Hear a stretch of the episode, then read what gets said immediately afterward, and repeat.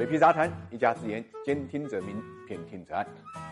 城门失火，殃及池鱼。美国政府停摆呢，已经进入了三十一天，刷新了历史的最长记录。短期内呢，还没有结束的一个迹象。这一次美国政府停摆啊，主要是因为特朗普代表的共和党跟民主党呢，在墨西哥边境建墙预算上呢，没有达成一致。一个呢要五十多亿美金，一个呢只同意给十三亿美金。这样一来的话呢，政府啊被停摆了。政府停摆之后呢，八十多万美国政府雇员是处于无薪工作或者是无薪休假的状态。说句话就拿不到钱，包括机场的安检、国家公园在内的公共服务呢，都受到不同程度的影响。一方面呢，减少了接待顾客；另外一方面呢，使得低收入家庭啊面临着失去政府福利保障这个风险。再者呢，因为政府关门啊，包括美国证监会在内的很多监管机构呢，就减少了可以用的资源，审批啊程序呢就被推迟。这样一来呢，就令市场上的股东机构投资者、投行呢感到非常紧张。在春节前后要挂牌的中国公司也很焦虑，因为现在时间上呢，恐怕在美国证监会这个流程就走不完。那么更有讽刺意味的是，政府关门造成的直接损失呢，已经超过了特朗普坚持要造边境墙的费用。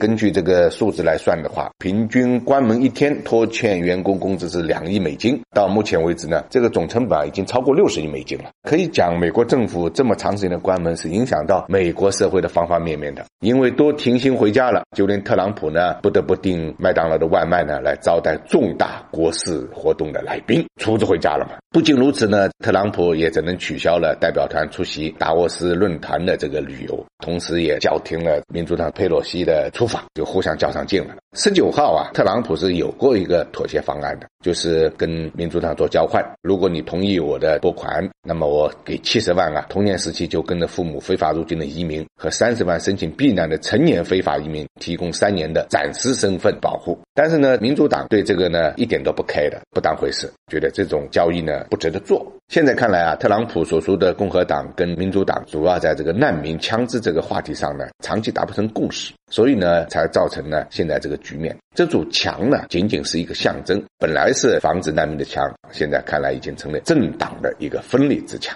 无论从双方的态度来看，还是从长期的共识来看啊，美国政府开门啊看来都是遥遥无期。当然，不可否认，毕竟美国是个超级大国，美国政府长期关门，对世界经济未来的影响还是会有。